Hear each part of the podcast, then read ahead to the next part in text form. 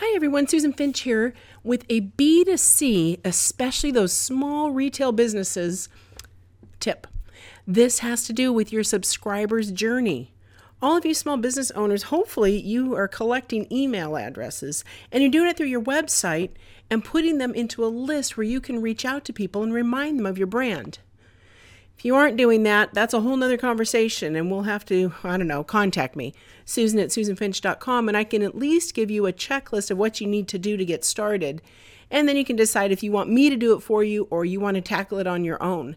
But whatever it is, let's talk about the journey first, especially for those of you that already have this in process, whether you're using MailChimp, GetResponse, Constant Contact, or any other email marketing campaign provider find it super common where you create the way for them to subscribe and never do anything beyond collecting the information. A subscriber is someone who has an interest in your company, products, or services. They trusted you enough to give you their email address and possibly other personal information such as a name, country, or more. You have their interest. So, what happens after they subscribe? You need to be able to answer this. What does their confirmation email look like?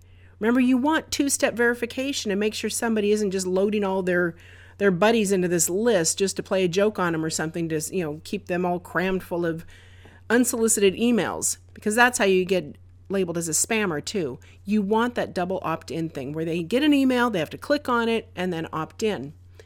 So what does that confirmation email look like? It should have your branding on it, have a nice thank you, and a link to your website to maybe the most you know current posts or something. But you thank them and you let them know what to expect. Hey about once a week you're going to get an email from me. Hey about once a month you're going to get an email with our latest lesson our latest specials our coupons our list of shows our new dishes any events we have going on. Whatever it is you're going to be sending them let them know ahead of time and that they can unsubscribe at any time. And every email, of course, should have that unsubscribe link very easy to find at the bottom. So, what does the first email look like that they will receive after they've confirmed? You realize that you have to have some things planned out ahead of time. You want to have at least 10 before you even launch this type of campaign so that once it's all in place, you have a little bit of time to be able to create another batch of 10. We call those drip campaigns or drip emails. And a drip email has one call to action in it. And you want to make sure that if you've created this a few years ago, that that call to action is still relevant from the time you created it. How many drips do you have to go out at the regular intervals after they subscribe? Like I said, you want at least 10. And do each of those have a link back to a landing page on your website and that call to action? You want to keep them focused and you want it to all kind of go a part of the same conversation. So if you're sending them something that talks about you know, ways to organize your closet, take them to something about organizing your closet.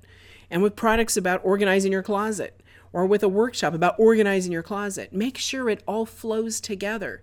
Remember, one message and one ask in an email. Keep them focused and moving along the buyer path. You want to convert them. So when you create your drips, you can do you try and save time by duplicating the previous one and then editing it a little bit? Nothing wrong with being efficient but don't be sloppy.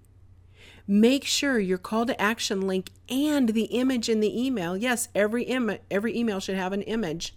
Make sure they go to the same landing page that continues that topic. We just talked about that.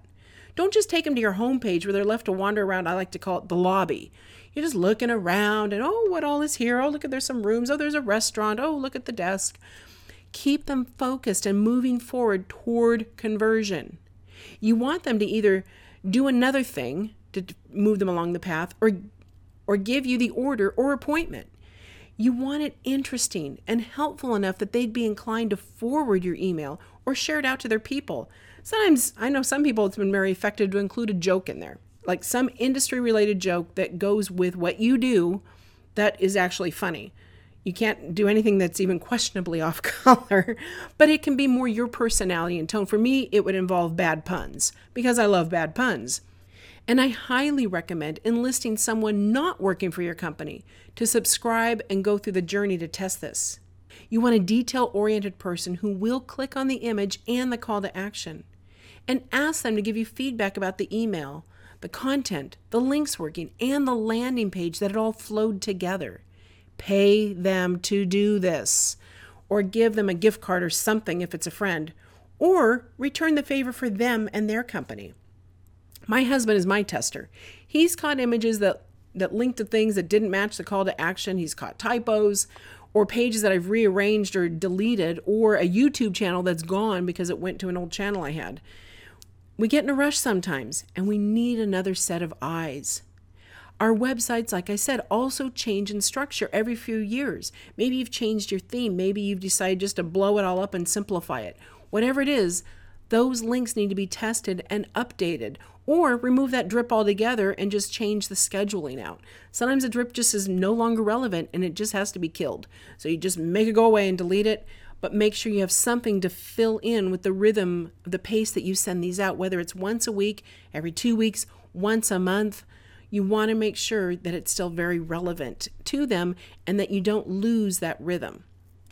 So that's my tip about the subscriber journey. If you want to talk to me further about this, like I said, email me, susan at susanfinch.com, and I can help you put together some kind of plan strategy or be your tester. It's up to you, but I'm available for you. Thanks for tuning in. Again, this has been Rooted in Revenue on the Funnel Radio Network, rootedinrevenue.com.